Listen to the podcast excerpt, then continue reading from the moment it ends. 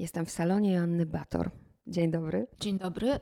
To jest pokój zwany ogrodopatrznią bo jak pani widzi, e, nie ma telewizora w nim, tylko są po prostu e, przeszklone ściany do patrzenia na ogród. To są bliskie spotkania. Zobaczymy, jak bliskie, ale chcę zacząć od samego początku, czyli 2 lutego. Czy pani wierzy, może nie tyle w horoskopy, ale w cechy znaków zodiaku? Czy pani identyfikuje się z wodnikiem? Zupełnie jest to mi obca narracja, natomiast wiem, że wodnik na ogół dość dobrze się kojarzy że jest duszą artystyczną, z dużą potrzebą wolności, więc tak, jestem w stanie to zaakceptować, natomiast nie ma to dla mnie codziennej absolutnie żadnego znaczenia.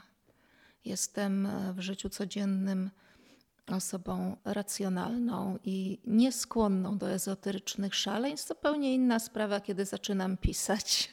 Wtedy jest inaczej. Wtedy jestem w stanie uwierzyć w jakieś szczególne cechy, znak zodiaku, skonstruować tak opowieść, e, postaci ale na co dzień nie. Jestem wodnikiem z 2 lutego i no przyjemnie, że to jest taki znak, który na ogół dobrze się kojarzy. Nie czytam horoskopów. Chociaż kiedyś, teraz mi się przypomina taka zupełnie zwariowana historia. Otóż moja przyjaciółka Bożena Umińska-Kew zapytała mnie dokładnie o godzinę urodzenia i jakieś tam jeszcze inne rzeczy i dała te dane swojej przyjaciółce, która pisze horoskopy takie bardziej wysofistykowane. I dostałam taką małą opowiastkę na swój temat, która była zadziwiająco i niepokojąco trafna, dlatego że pokazywała też rzeczy, które ja na co dzień raczej staram się ukryć, a na pewno nie afiszować się z nimi przed e, całym światem, jakiś związany z delikatnością i kruchością e, mojej, mojej istoty. I to było takie, hmm, są rzeczy, których być może nauka nie jest jeszcze w stanie e, wyjaśnić, rodzaj wiedzy, który funkcjonuje gdzie indziej. Czy pani ma jakieś takie utrwalone pierwsze swoje wspomnienie z życia? Bardzo mało pamiętam z pierwszych sześciu lat życia. Tam nie ma narracji, nie ma opowieści. Jest taka zmysłowa całostka. To są wrażenia i wizualne, i zapachowe, i dotykowe z których najwyraźniejsze dotyczy szafy, wielkiej po niemieckiej szafy z mieszkania moich dziadków ze strony ojca, w których mieszkaniu spędziłam pierwsze sześć lat życia. Ja w tej szafie siedziałam w ciemności takiej dusznej, naftalinowo-potowej i jadłam cukier z worka, który babcia tam przechowywała na wypadek, wiadomo, jeśli się doświadczyło jednej wojny, to i druga może się zdarzyć. Jadłam ten cukier zanurzając pośliniony palec w worku i oblizując go, więc to ten zapach, dotyk, smak z szafy to jest takie pierwsze, najwyraźniejsze wspomnienie z mojego dzieciństwa. Kiedyś to było, tak mi się wydaje, bo mam wielu znajomych, którzy właśnie zostali oddani na wychowanie dziadkom, bo rodzice pracowali. Czy wtedy, z tej perspektywy sześciolatki, pani czuła się porzucona? Ja nie mam niestety, oczywiście niestety, wieczne niestety, to będzie arkadyjskiej opowieści o dzieciństwie. To nie były piękne lata świetlistego dzieciństwa, tak czułam się porzucona tam. Właściwie czułam się porzucana co tydzień, dlatego że wówczas nie weekend, prawda? Tylko na niedzielę zabierano mnie do jednopokojowego, malutkiego mieszkania, w którym żyli moi rodzice, a później ponownie mnie tam zawożono do tego miejsca, e, w którym e, ja nie czułam się dobrze. Dziecko jest jak, jak pies. Dziecko nie rozumie, że, e, że mama wróci. Nie ma takiego poczucia czasu jak dorośli. Więc to był taki trudny, bardzo trudny czas. Dzieciństwo w domu ludzi, którzy byli głęboko poharatani i nieszczęśliwi, bo sam fakt e, zostawienia dziecka u babci był powszechny i mógł też zaowocować zupełnie piękną historią. Moja przyjaciółka z liceum nosi przy sobie zawsze zdjęcie swojej ciociobabci, którą ją wychowywała. To jest inna opowieść, taka, w którym jest syrop różany z wodą, który robiła ta ciociobabcia Nusia. Historia, w której jest kwietny ogród, e, w której są kotki. Taka, taka opowieść. W mojej tego zdecydowanie nie było. Tak myślę, że to było może to pierwsze pęknięcie z tym złoceniem. Gdyby nie to pęknięcie, nie byłoby, myślę, tego źródła pisania. Tak żartuje mój towarzysz życia, który oczywiście ma pełną świadomość tego, że tę ranę noszę, noszę w sobie, ranę nie, nieszczęśliwego dzieciństwa, że jest to jednocześnie niewyczerpane źródło. W momencie, kiedy powstaje dystans i człowiek uporał się z tą raną, ona oczywiście może być źródłem nieskończonej inspiracji. Bardzo mocno jestem przekonana, że freudowsko przekonana, że te pierwsze sześć lat życia to jest fundament. Takie metafory budowlane są mi bliskie, w związku z tym, że niedawno zbudowałam dom. To jest fundament. Tutaj, gdzie siedzimy, był stary domek i zostawiliśmy kilka ścian i y, fundamentów. I te fundamenty trzeba było odkopać, wzmocnić i osuszyć, żeby na nich dopiero zbudować coś pięknego. Bo gdyby się próbowało budować na, na nich, nie zrobiwszy niczego, to po prostu wszystko by się w diabły zawaliło. Czy jak mówili moi budowlańcy, to by pani, przepraszam, pierdolnęło. Więc tak, pierwsze sześć lat to fundament, który na szczęście można później odkopać, przyjrzeć się, gdzie jest najsłabszy, wzmocnić, osuszyć i dopiero zacząć na nim coś e, budować. Niektórzy w ogóle tego nie robią i żyją w nieświadomości, w jakimś narzekaniu. To jest, niektórzy idą na terapię, a pani ma pisanie. Tutaj bym się nie zgodziła, że pisanie jest rodzajem terapii. Można dopiero zacząć dobrze pisać, kiedy się te fundamenty naprawi. Albo jeszcze inaczej, myślę, że można napisać jedną wspaniałą książkę o takim charakterze e, ściśle autobiograficznym, będącą próbą zmierzenia się z jakąś osobistą traumą, ale żeby wykorzystać dzieciństwo, w ogóle z siebie, swoje życie jako materiał literacki, trzeba być w pełni zdrowym. Do tych pierwszych prób literackich e, dojdziemy, ale myślę o tej Joannie, która ma 6 lat, jest dzieckiem, i jakieś marzenia na pewno ma. Chciałabym wiedzieć, jakie to były marzenia. To był zawsze ruch, zmiana, ruszyć za horyzont. Pierwsze identyfikowalne pragnienie.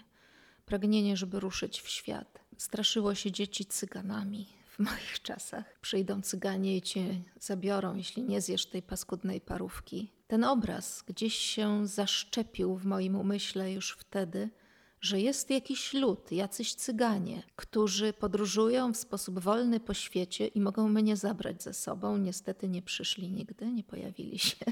Więc po latach ilu? Dwunastu od tego czasu, gdy zakończyłam życie u moich dziadków, sama już ruszyłam ze swoim osobistym taborem w świat. Właśnie o tym taborze pomyślałam, stąd pierwszy pseudonim, z którym poszła pani do wydawnictwa. To jakoś się nakładały różne rzeczy na tą Joannę Marię Tabor. Raz, że komputer zmieniał mi nazwisko uparcie na znane sobie słowo, jeszcze taki głupiutki był ten komputer. No a później tak, tak, ta kusząca wizja, że, że jestem kimś innym, zupełnie inną personą, jako autorka książek. Była taka mocna świadomość, że przecież z Piaskową Górą zaczyna się zupełnie nowe życie, że wszystko się zmieni. To ja to wiedziałam już wtedy. No ale nie, nie zgodzili się na to i zostałam Joanną Bator, a nazwisko Tabor e, dostała Alicja z Ciemno prawie noc. Nie zmarnowało się. Właśnie Ciemno prawie noc ostatnio udzieliła Pani mnóstwo wywiadów, dlatego za bardzo i za dużo o filmie, albo w ogóle nie będziemy mówić, tylko o tym, że wystąpiła Pani w roli kociary w Czerwonych Relaksach i też o to chcę zapytać, bo tam jest jakiś epizod studium teatralnego. Było marzenie? Po maturze zupełnie nie wiedziałam, co dalej. Oprócz tego, że zawsze byłam pewna, że nie mogę mieć pracy, do której chodzę na godzinę, mam biuro i szefa. To był pewnik. Nawet gdybym ja miała być szefem w biurze, to nie było to. I w moim przypadku to wyglądało tak, że miałam zawsze bardzo sprawnie funkcjonujący umysł. W sensie liczenia, czytania, pisania.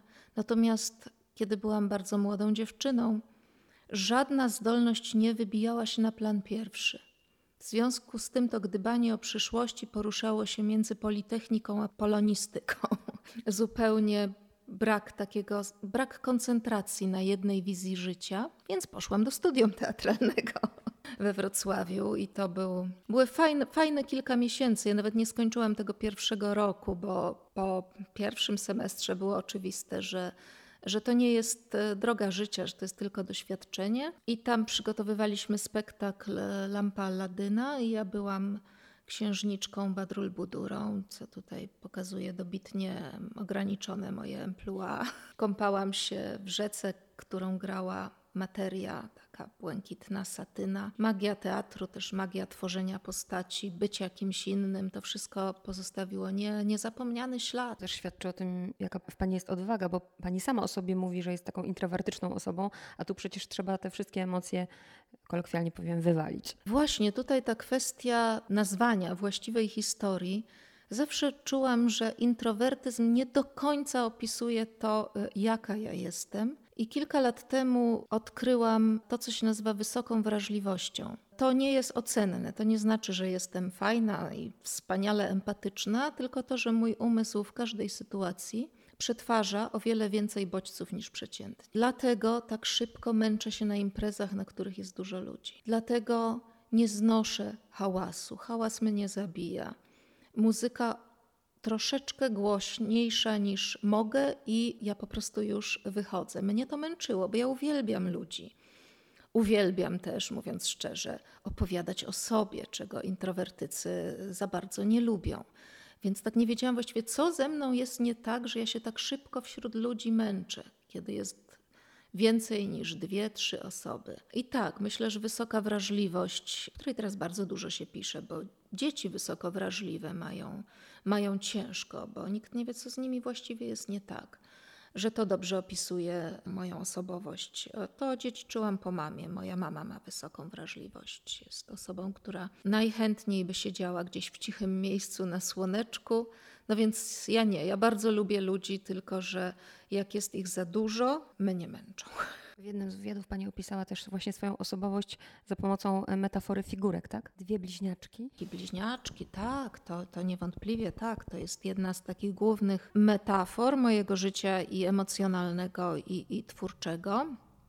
Myślę, że to postrzeganie siebie podwójnie narodziło się w szafie po niemieckiej, gdzie stworzyłam sobie wyobrażeniową przyjaciółkę Helgę, która mi towarzyszyła Czasem byłam dla niej miła, czasem byłam na nią zła, czasem ona była zła, czasem była miła i nastąpiło takie właśnie podwojenie, które dla mnie bardzo dobrze opisuje y, sam proces twórczy i to, że kiedy piszę, staję się kimś innym, że ta moja pisarska persona naprawdę odbiega od y, codzienności mojego bycia w świecie, wśród ludzi. Potem pani mogę pokazać w swojej pracowni zdjęcie tych bliźniaczek. Znalazłam je w albumie mojej ciotki, przyszywanej ciotki. Mieszkałam u niej przez chwilę na studiach doktoranckich, kiedy jej się zwaliłam na chatę, bo nie miałam gdzie. Przyjechałam tu z jedną torbą, bez, bez pieniędzy, bez koneksji. Ona nie pamiętała, kim one były.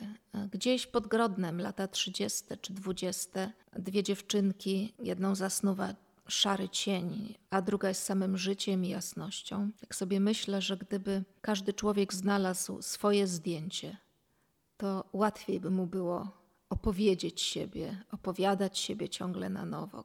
Może każdy ma gdzieś tam w świecie zdjęcie, które czeka, żeby je znaleźć. Moje to te, te, te dziewczynki, bliźniaczki. Jeszcze zanim studia doktoranckie, kulturoznawstwo, bo wiem, że pani rodzice, zależało im na tym, żeby pani po prostu skończyła studia. To już chyba nie było ważne jakie, tylko żeby mieć wykształcenie. Skąd pomysł na kulturoznawstwo? Moi rodzice pochodzą z powojennej emancypacji. To są pierwsze osoby w swoich rodzinach, które ruszyły w świat na studia. I oni mają bardzo taką silną wiarę w emancypującą moc wykształcenia, rozumianego właśnie jako narzędzie emancypacji, zdobycia lepszego życia, a nie poszerzenia horyzontów rozwoju duchowego i takich tam rzeczy, w jakie my teraz wierzymy. Jednak byłam bardziej e, zainteresowana szeroko pojętą humanistyką niż naukami ścisłymi. Gdzieś tam po drodze porzuciłam marzenie, żeby być lekarzem. Uważam, że akurat lekarzem bym była niezłym. Bardzo dużo czytałam, bardzo dużo chodziłam do kina i tak sobie pomyślałam, w ogóle Boże, te decyzje podejmuje się, kiedy jest się tak młodym. Ja odtwarzam argumentację swoją dziewczynki dziewiętnastoletniej, że właśnie tak ogólnie humanistyka no i bingo, gdybym jeszcze raz zaczynała, to poszłam dokładnie na kulturoznawstwo we Wrocławiu. To były wszechstronnie rozwijające studia, które uczyły krytycznie myśleć. I to było w tych studiach wspaniałe. Wspaniały instytut i wykładowcy. Za jednego wyszłam za mąż z tego zachwytu i nadal jest moim życiowym partnerem. Czuło się studiując tam, że rosną skrzydła, że otwiera się umysł. I to były też studia, w ogóle środowisko niezwykle demokratyczne. Tam się nie odczuwało różnic społecznych, z których istnienia właściwie zdałam sobie sprawę dopiero, kiedy przyszłam na studia doktoranckie do Warszawy. To było dobre miejsce. To było naprawdę dobre miejsce dla młodej osoby, która tak nie do końca wiedziała, co, co chce zrobić ze swoim życiem i danymi talentami. I to jest chyba ten moment, żebym zadała pytanie o to, czy pani wierzy w przypadki, czy w przeznaczenie, bo z jednej strony Gazeta Wyborcza, ogłoszenie o studiach doktoranckich. Za chwilę koleżanka, słuchaj, y, możesz wyjechać do Japonii. Wszystko wygląda jak przypadek, a jednak przypadkiem, no nie wiem właśnie, czy według Pani to był przypadek, czy nie. Wierzę w dary. Myślę, że w życiu człowieka zdarzają się dwie do trzech takie sytuacje, kiedy mamy do czynienia z ewidentnym darem. Być może moja kategoria daru bliska jest przeznaczeniu, ale nie jestem pewna, że oto zdarza się coś, co ma potencjał, by zmienić Twoje życie. Masz to w zasięgu wzroku, w zasięgu rąk, i wszystko tylko polega na tym, żeby nie przegapić. Często pani podkreśla w wywiadach, że gdyby nie Japonia, to nie byłaby pani pisarką. Na 100%. Japonia była darem. To był taki czas w moim życiu, tuż po doktoracie, kiedy kariera naukowa, no już się wiedziało, że to będzie robota, że to nie jest moje powołanie, że będę to robić przyzwoicie, na przyzwoitym poziomie, że prawdopodobnie zostanę profesorką, dlatego że no, miałam tą odznakę wzorowej uczennicy, więc jak trzeba, to, to zrobię, ale cała ta pasja, jaką miałam przy doktoracie, y, znikła. Ale gdyby nie pojawiła się Japonia, to prawdopodobnie wróciłabym z Nowego Jorku do Polski i zabrała się właśnie za habilitację. Być może, tak jak robi wiele kobiet, które nie wiedzą, co dalej ze swoim życiem, urodziłabym dziecko bo nie miałam, nic nie błyszczało na horyzoncie. Nagle wszystko stało się zwykłe i już dokonane. Że oto mam jakąś pracę, zrobiłam doktorat, już dowiodłam siebie w świecie, no i co, i co dalej? I dalej będzie już tak zwyczajnie? Będę chodzić do Polskiej Akademii Nauk, gdzieś tam wykładać? Bardzo tego nie chciałam. Pojawiła się Japonia, pojechałam, zaczęłam pisać prozę. Chcę uchwycić ten moment. To dlatego tam powstało to wszystko, bo tam był czas, czas na pisanie? Też. I y, taki w sensie Virginia Woolf własny pokój, w sensie, że mam czas, w sensie ekonomicznym, że nie muszę się martwić o płacenie czynszu, o takie codzienne rzeczy, bo oto mam piękne mieszkanie z widokiem na górę Fuji i wspaniałe stypendium. Taki wielki oddech. I przyjechałam do Warszawy na studia doktoranckie, po prostu nie miałam nic. Nagle poznałam ludzi, którzy odziedziczyli biblioteki po pradziadkach i historie powstańcze i bohaterskie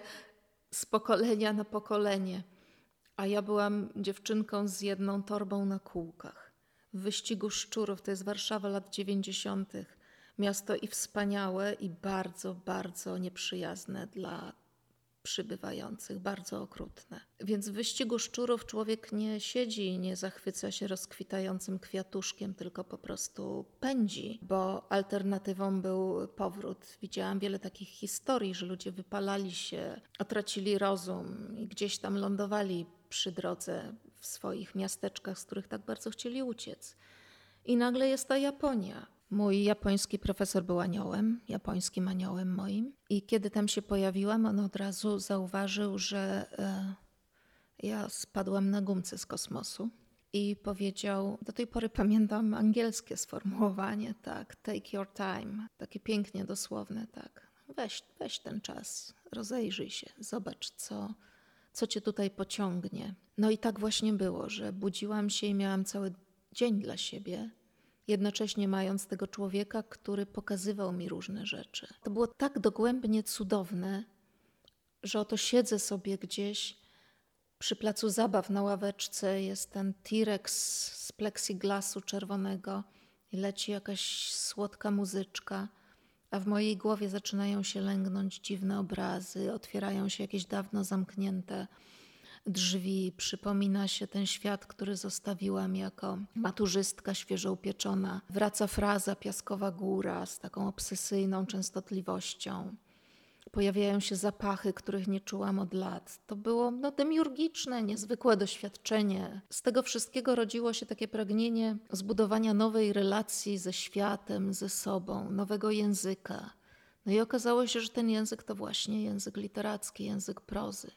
I to nie przyszłoby, moim zdaniem, na tyle, na ile wiemy, wiemy o sobie w ogóle, cokolwiek. Nie przyszłoby, gdybym nie pojechała do, do Japonii. Jak czytałam Piaskową Górę, to, to było coś niesamowitego, bo to był zachwyt. To, co pani zrobiła, to był jak taki strumień, prawda? Zapisy dialogów. Właściwie ich nie ma, właśnie o to chodzi. Ja, ja chcę zapytać, pisania się nie da nauczyć. Skoro pani nie wiedziała, że, że będzie pisać, to jak to było? Ta historia najpierw na tej ławce powstała, czy po prostu pani siadła i pisała i to wypływało z pani? Fraza, Piaskowa Góra. A potem usiadłam przy tym biureczku, przy którym myślałam, że będę pisać habilitację. I pierwsze zdanie się pojawiło: Jadzia toczy się i kula. To jest nadal jedyne pierwsze zdanie moich książek, które pamiętam. W nim jest sam ruch, to powtórzenie, toczy się i kula. I potem po prostu pisałam książkę w jakimś takim ciągle zdumieniu, rosnącym zdumieniu, że co ja robię, co ja robię, powieść piszę nagle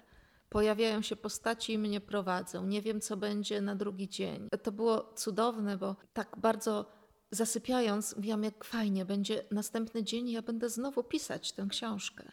No powstała, później zresztą wszystkie moje powieści powstawały tak w 9-10 miesięcy plus 2-3 miesiące redakcji. Ile w Jadzie jest z Pani mamy? Czy to była taka właśnie trochę ta książka rozliczeniowa, czy zupełnie nie? No to jest oczywiste, że pisze się sobą, flakami swoimi i doświadczeniem bycia w świecie. Pisarstwo, pisanie prozy jest szczególnym doświadczeniem egzystencjalnym, w którym każdy moment e, swojego życia jednocześnie przetwarzasz na coś innego. Żadnej postaci nigdy nie opisałam w taki sposób jeden do jednego, nigdy nie wykorzystałam żadnej postaci. Oprócz jednej, to już w chmurdali, to później o tym opowiem. Opisuję środowisko, które znałam. Jadzia jest taką e, matką matek, którą tworzę z mojego doświadczenia macierzyństwa, matek, jakie poznałam w swoim życiu.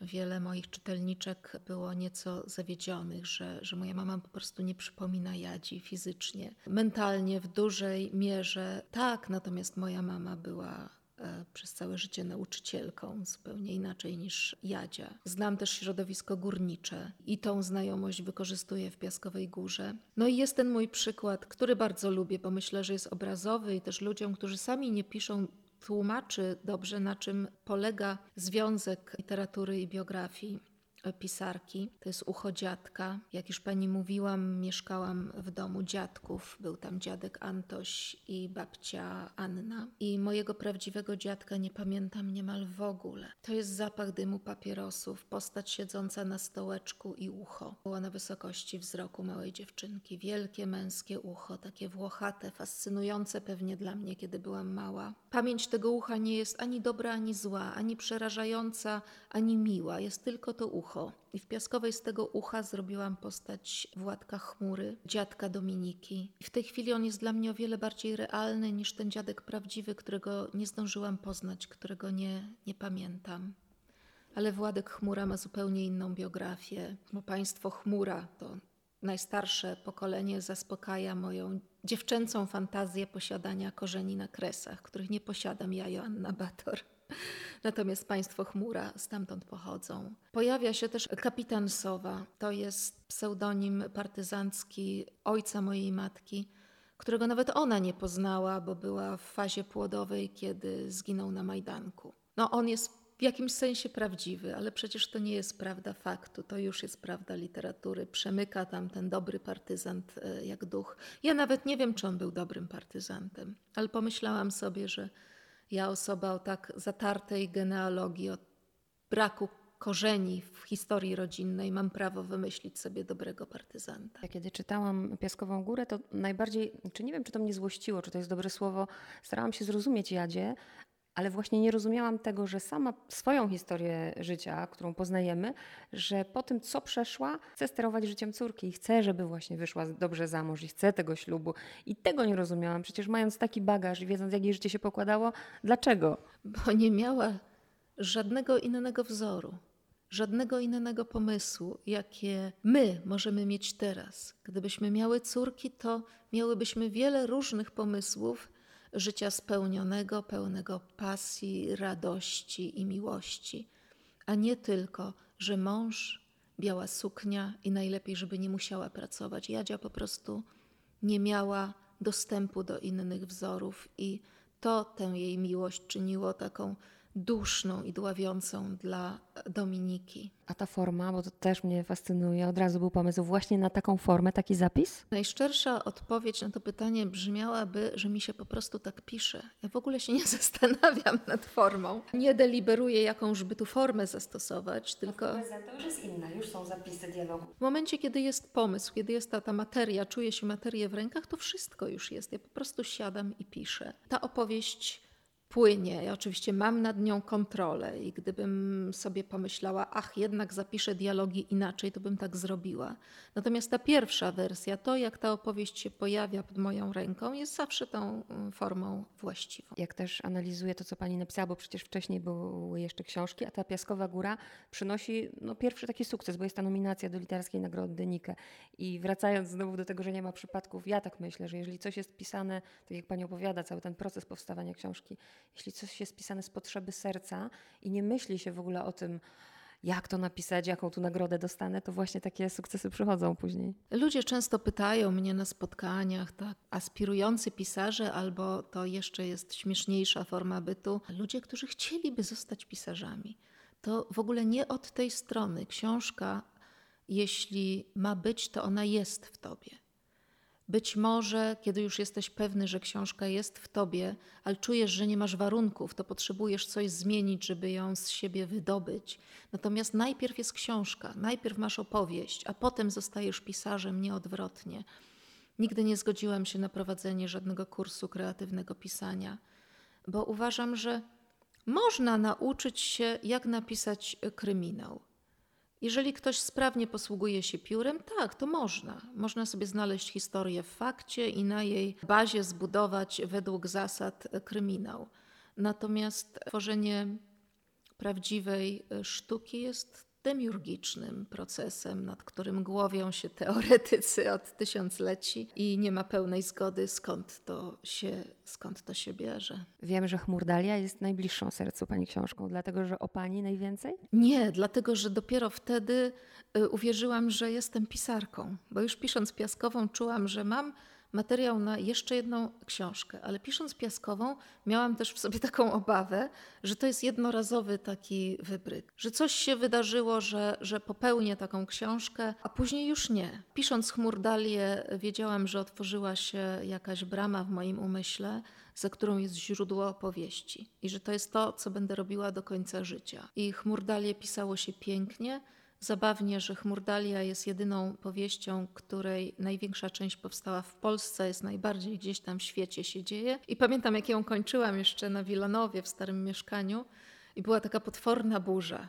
To było takie, taki piękny moment, bo samo pisanie na co dzień niekoniecznie jest piękne, jest też, jest też trudem, jest mozoleniem się ze sobą, z tekstem a końcówka chmurdali była właśnie taka wielka burza, przepiękne, świetliste niebo później i do tego nawet jeszcze tęcza.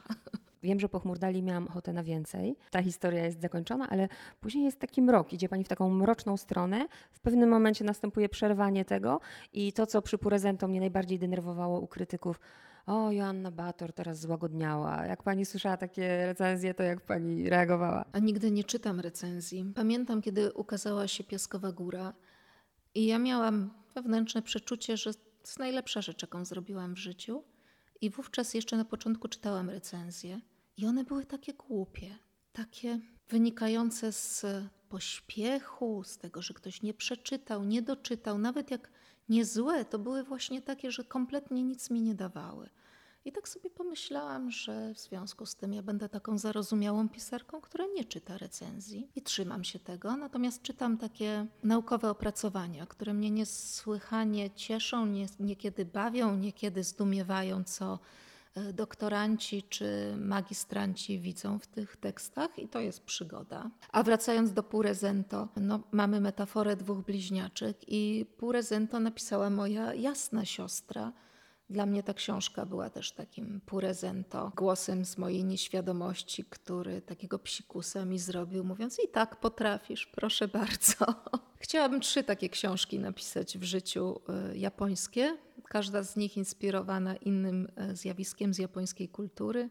Purezento Kintsugi. Ta druga, nie wiem kiedy ją napiszę, żadnej deklaracji nie składam, ale pewnie tak, więc ta druga byłaby inspirowana tańcem buto. A trzecia jeszcze nie wiem, ale chyba japońskim patchworkiem. Taki plan, ale wie pani, plany to, to jest butna rzecz bardzo. Lepiej powiedzieć, że to może nie jest plan, tylko taka wizja ogólna, że mogłabym ja z kolei nie wierzę, nie, nie wiem, tak wychodzi, że jestem jakaś nawiedzona, ale naprawdę wie, nie wierzę w to, że książki trafiają do mnie przypadkowo. I akurat kiedy czytałam Purezento, to był taki moment y, idealny, bo też się interesuję, nigdy nie byłam i pewnie nie pojadę, ale fascynuje mnie Japonia, lubię o niej czytać. Niedawno czytałam książkę mm, Tomasa Navarro właśnie o Kintsugi i tym się głębiej interesowałam i później trafia do mnie Purezento i, i też mm, wierzę w, w tą całą filozofię, prawda, tego, że jak mamy rysy, jak mamy pęknięcia, to mm, one mogą w efekcie przynieść coś dobrego. Tak, mi bardzo obcy jest taki e, psychologiczny dyskurs, e, się znowu kolokwializmem e, posłużę, jestem dzisiaj w takim nastroju, takie coachowe pierdolety. możemy zbudować jasną, optymistyczną personę i w ogóle to, co się stało w przeszłości, to nie ma żadnego znaczenia, tylko trzeba tam poćwiczyć, pójść na parę warsztatów, a to, co nas nie zabije, to nas wzmocni. Tutaj biedny Nicze, gdyby wiedział, co się stało z jego frazą w takiej współczesnej pseudopsychologii z kolorowych magazynów. Tymczasem e, to, co nas nie zabiło, zostawia rysę i, i to miejsce zawsze będzie słabsze, nawet jeżeli zabliźnimy je złotem. Ale to właśnie trzeba robić, tak, starać się, żeby te nasze blizny ładnie się pozamykały i nie ukrywać ich, bo one i tak tam są, a to, co nas nie zabiło, czeka na najbliższą okazję, kiedy znowu będziemy słabi, żeby powrócić. Teraz trochę o takich technikałkach, bo wiem, że te pierwsze Piaskowa Góra, Ciemno prawie noc i Chmurdalia były pisane w Tokio, prawda? Chmurdalia w większości w Polsce, Ciemno prawie noc i Piaskowa w całości w Tokio. Rok królika między Grecją, Szwajcarią i Berlinem. A Purezento? Na brazylijskiej wyspie Itaparika. Tak, mój proces twórczy jeżeli chodzi o geografię, to jest dosyć rozwichrzony i dziki, tak. Bo wiem, że pani nigdy nie pisze o miejscach, jakby musi być perspektywa. Ale z tego co wiem, bo jak się widziałyśmy kilka miesięcy temu, to mówiła pani, że nie wybiera się nigdzie, bo pracuje nad książką, czyli ta powstaje tutaj. Tak, piętro wyżej, tam gdzie panią zaproszę y, za chwilę. I to jest nowe doświadczenie, rzeczywiście, bo to miejsce, w którym teraz jesteśmy, jest odrobinę bardziej trwałe niż moje poprzednie miejsca w Polsce, ale oczywiście nie piszę o Podkowie Leśnej. W ogóle wyobrażenie, że piszę o Podkowie Leśnej jest dla mnie prze, przedziwne. Oczywiście wracam na Dolny Śląsk, poruszam się między w tej chwili, w tych, w tych tygodniach, między Waldenburgiem, Lang, Langwaltersdorf i Gorbersberg, czyli miastem Wałbrzych, Unisławiem Śląskim i Sokołowskiem. Mam wrażenie, że to jest niewyczerpane, ten Dolny Śląsk, jeśli chodzi o pisanie. Najlepszy. No i to, co zawsze interesuje, rytuały. My już tam wiemy, że y, wielcy, nie wiem, próbuję sobie teraz przypomnieć, Balzak chyba wypił 8 filiżanek kawy, zanim zaczął pisać. Jak ostatnio rozmawiałam z Kasią Grocholą, to mówi, że nie siądzie, jak nie zapali świeczki. To w ogóle nie ma mowy, żeby pisała. Czy pani też ma jakieś rytuały? Piję. Bardzo dużo piję. Mój napój z wyboru to jest zielona herbata, którą sprowadzam z Japonii bo to, co można kupić w Europie pod tą nazwą, smakuje i pachnie jak e, wywar z petów. I nie dziwię się, że ludzie nie lubią zielonej herbaty, bo nie wiedzą, jak smakuje najlepsza sęcza czy bancia. E, właśnie teraz czekam na dostawę, a pomiędzy tymi czarkami zielonej herbaty piję różne inne e, ziółka I takim moim ostatnim odkryciem jest ashwagandha, to jest rzęszeń indyjski, e, inaczej witania ospała. Cudowna nazwa, witania ospała, jak z Witkacego, ty witanie ospała. I to daje e, energię i uspokaja i rzeczywiście w tym jest jakaś magia. Piję też gojnik, który kiedyś dostawałam od bułgarskiego kolegi, a później zaczęłam sobie kupować, bo uprawiają to już w Polsce, czyli szałwia libańska. I w ostatnich czasach to, to tyle. Ja bardzo lubię porządek, więc musi być czyściutko, żadnego tam bałaganu na biurku. Tu z Kasią bym się zgodziła co do świeczki, ale ja je palę wieczorem.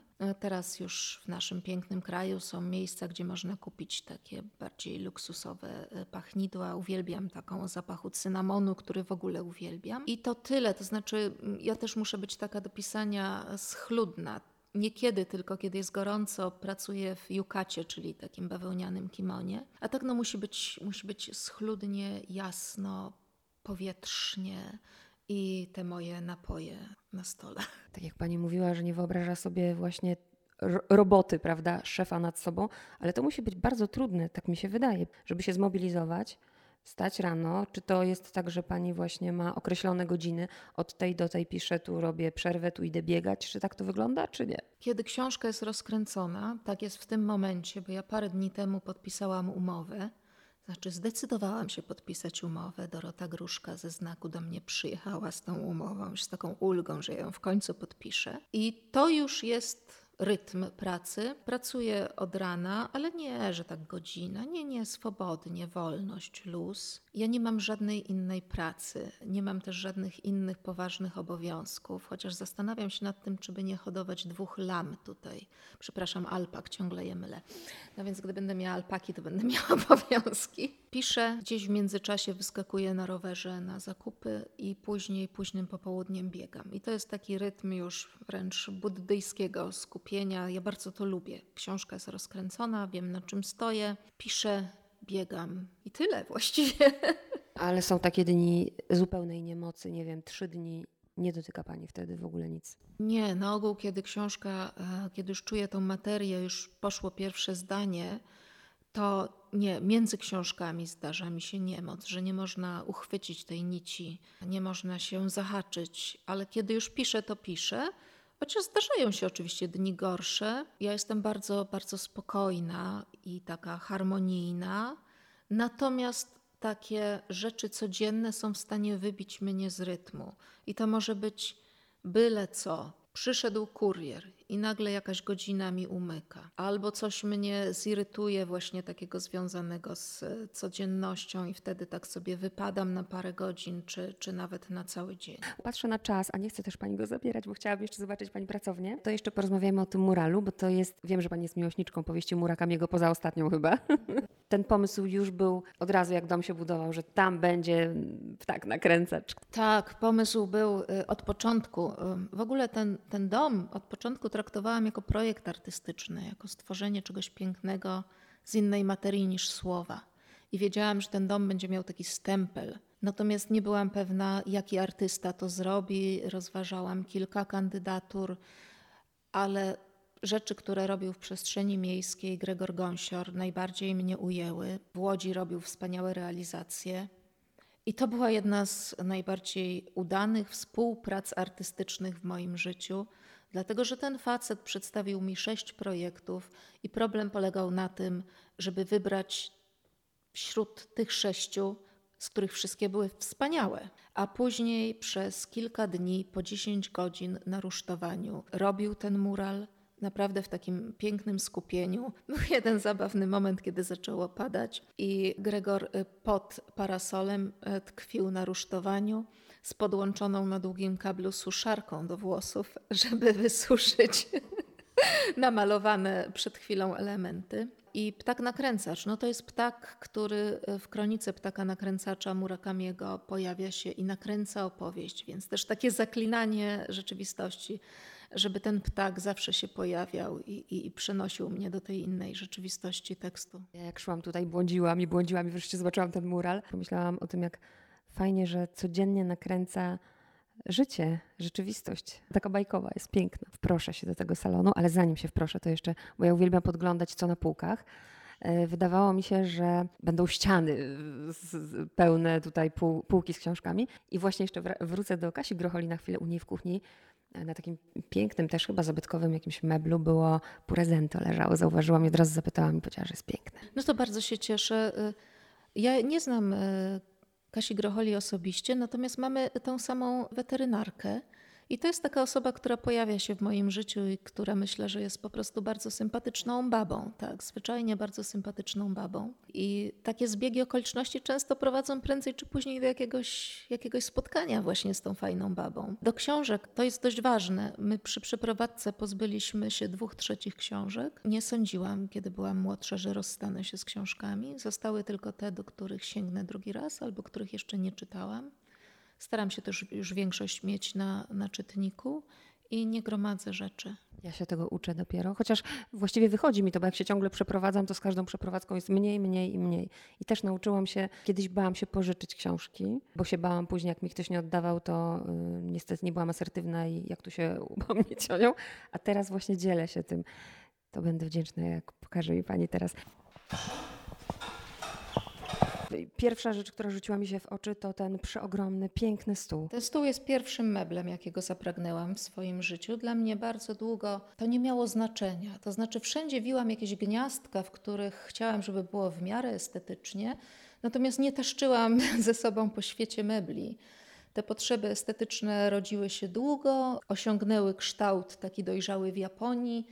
No i wynikiem tej miłości do japońskiej estetyki też jest ten dom.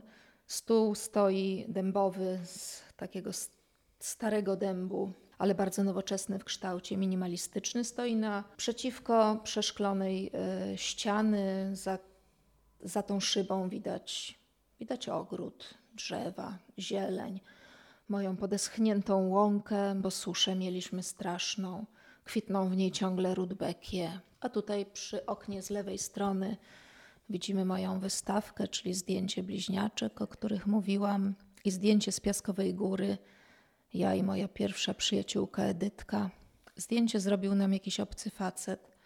Wiedziałyśmy, że nie można brać cukierków od panów, ale nie, że nie wolno się zgodzić na zdjęcie. Człowiek okazał się przyzwoitym fotografem i przysłał nam te fotografie. Bardzo lubię to zdjęcie. To jest dom, który posłużył jako prototyp wieżowca, w którym mieszka Jadzia, Dominika i Stefan, czyli Babel jest na tym zdjęciu, można powiedzieć. I mój zegarek samolot, który przypomina mi o, o podróżach, i słonie na szczęście, no i świeczki, jak widać, i kamienie z wyspy Karpatos.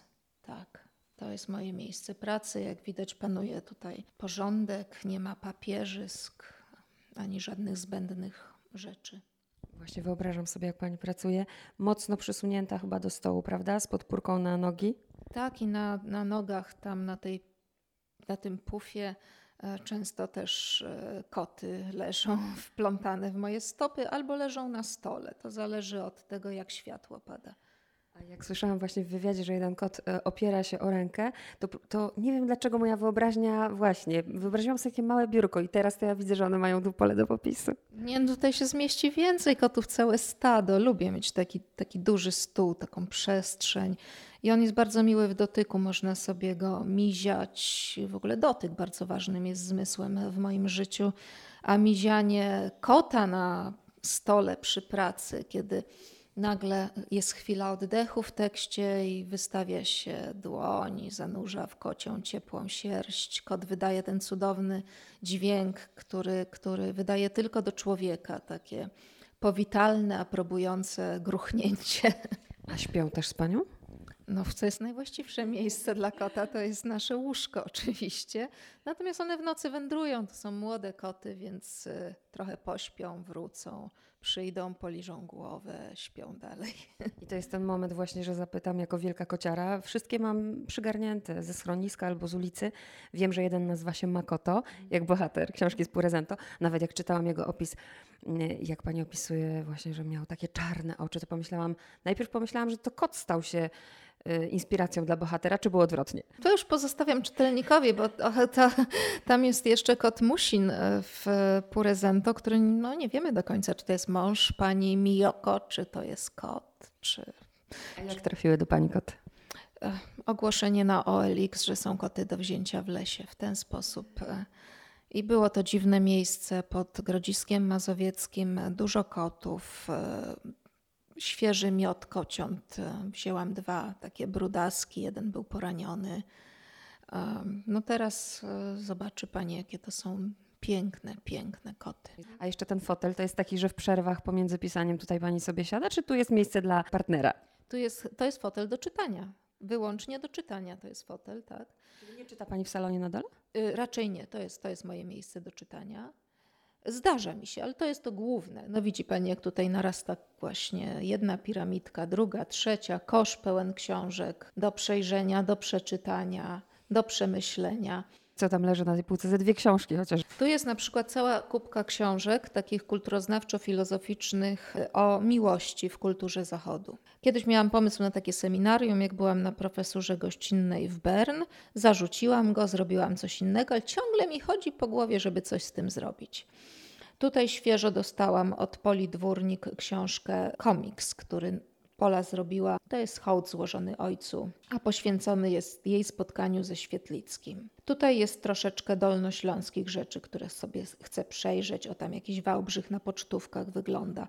Tu są świeże książki, które przywiozła mi Dorota Gruszka ze znaku. No i tak sobie narastają, narastają jak taki palimpsest stapiają się ze sobą, bo przecież teraz nie będę miała czasu specjalnie, żeby dużo czytać. No, a przy książkach widzę hula hop. Ćwiczy pani? Tak, ja kiedy oglądam e, film i sobie stoję i hula hopuję. Mam bardzo dużą potrzebę ruchu fizycznego. Ja w ogóle jestem taka bardzo, bardzo ruchliwa. Właśnie ostatnio oddałam hamak na licytację, bo przytargałam go z Brazylii, dostałam go tam w prezencie. Ja nie leżę. Leżeć mogę w hamaku w Brazylii, ale w ogóle ja w ogóle nie leżę w ciągu dnia. Nie siedzę nic nie robiąc, więc uznałam, że on mi się nie przyda zupełnie. Podejdźmy jeszcze na chwilę do okna. To jest dziwne, bo pani jest przecież młodą osobą bardzo, ale pani czuje się spełniona? Ja mam 51 lat, w co nie wierzę zupełnie, ale takie są twarde fakty, o ile rodzice nie kłamią. To jest droga.